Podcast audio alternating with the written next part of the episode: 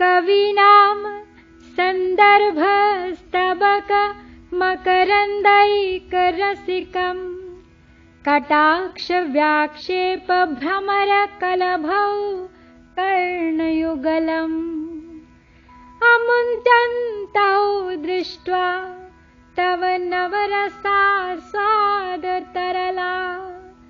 वसूया संसर्गादलिक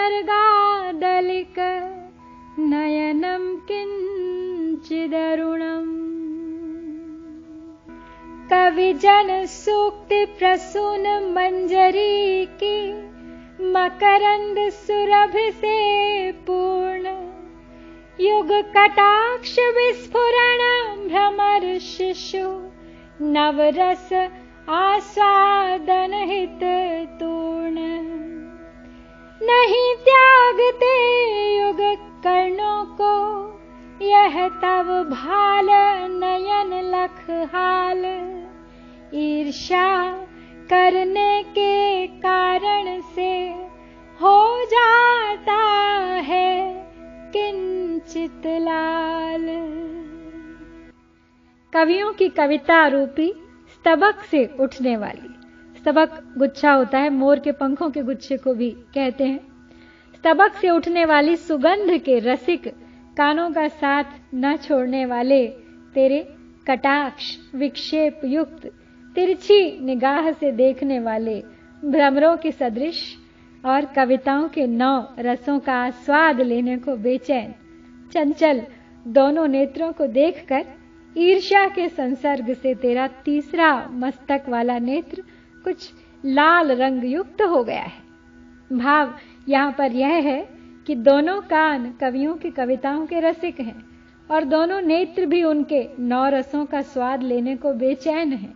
इसलिए कानों का स्पर्श करने के लिए वहाँ तक फैले हुए हैं और उनसे तीसरा नेत्र ईर्ष्या करता है, क्योंकि उसकी पहुँच कानों तक नहीं होती।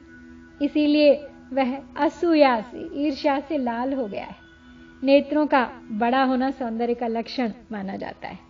तो कवि उनको कान तक फैला हुआ कहा करते हैं। और साथ ही इस मिस से तीसरे नेत्र के रक्त वर्ण होने का कारण भी बताया गया है। वास्तव में तीसरा नेत्र आग्नेय होता है और अग्नि का रंग लाल होता है। इसीलिए तीसरे नेत्र को रक्त वर्ण भी बताया गया है।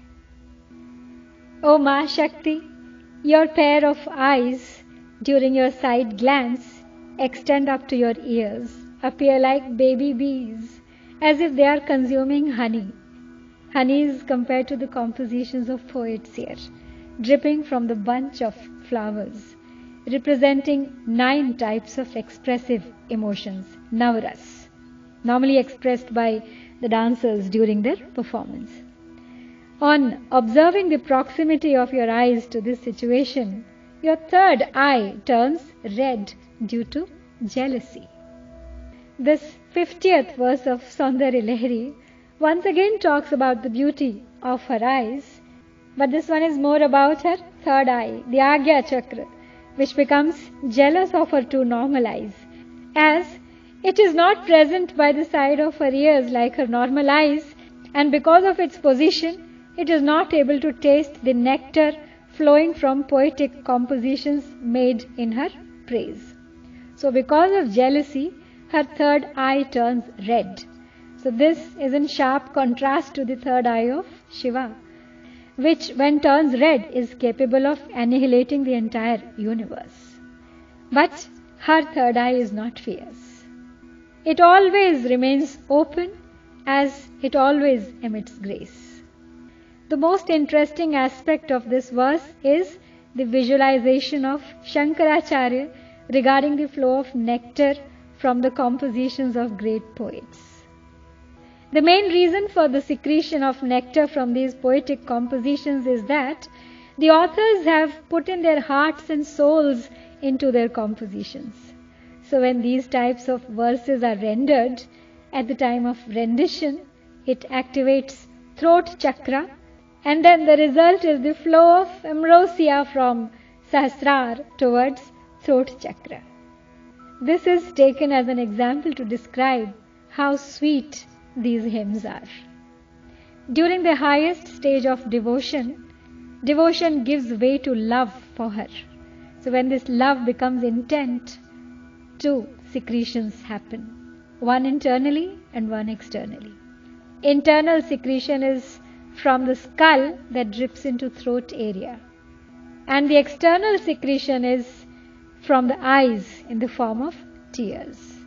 So these two symptoms can be used to self evaluate one's level of devotion. अब नौ बार इस श्लोक की पुनः आवृत्ति करते हैं और आज का पाठ संपन्न करते हैं कवि नाम संदर्भ स्तबक मकरंदैक रसिकम कटाक्ष व्याक्षेप भ्रमर कलभौ कर्णयुगलम् अमुञ्चन्तौ दृष्ट्वा तव नव रसास्वादतरला। वसूया संसर्गादलिक नयनं किञ्चिदरुणम्। कवीनाम सन्दर्भस्तबक मकरन्दैकरसिकम्। भ्रमर कलभौ कर्णयुगलम् अमुष्यन्तौ दृष्ट्वा तव नवरसा स्वादतरला। वसूया संसर्गादलिकनयनं किञ्चिदरुणम्। कवीनाम सन्दर्भस्तबक मकरन्दैकरसिकम्। कटाक्षव्याक्षेपभ्रमर कलभौ कर्णयुगलम् अमुञ्चन्तौ दृष्ट्वा तव नवरसा स्वादतरला वसूया संसर्गादलिक नयनं किञ्चिदरुणम्। कवीनाम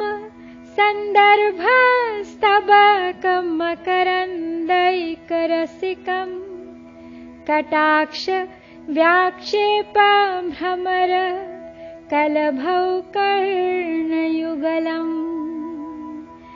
अमुञ्चन्तौ दृष्ट्वा तव नवरसा स्वादतरला।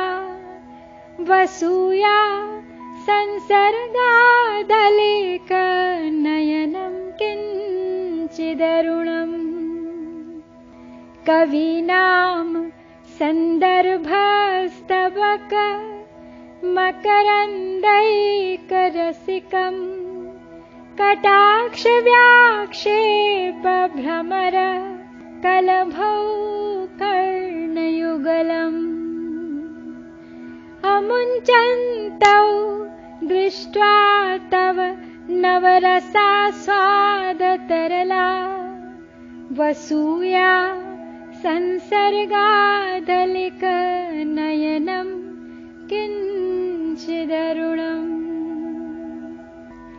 कवीनाम सन्दर्भस्तबक मकरन्दैकरसिकम् कटाक्षव्याक्षेपभ्रमर कलभौ कर्णयुगलम् अमुष्यन्तौ दृष्ट्वा तव नवरसा स्वादतरला। वसूया संसर्गादलिकनयनं किञ्चिदरुणम्। कवीनाम सन्दर्भस्तबक मकरन्दैकरसिकम्। कटाक्षव्याक्षेपभ्रमर कलभौ कर्णयुगलम् अमुञ्चन्तौ दृष्ट्वा तव नवरसा स्वादतरला वसूया संसर्गादलिक किञ्चिदरुणम्। कवीनां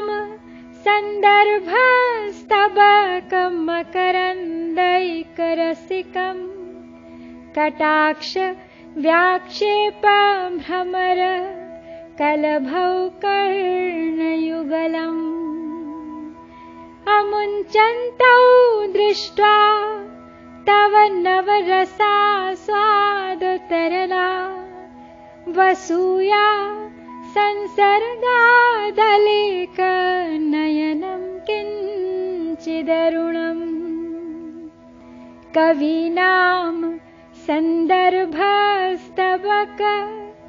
मकरन्दैकरसिकम् कटाक्षव्याक्षेपभ्रमर कलभौ कर्णयुगलम् अमुञ्चन्तौ दृष्ट्वा तव नवरसा स्वादतरला वसूया संसर्गादलिकनयनं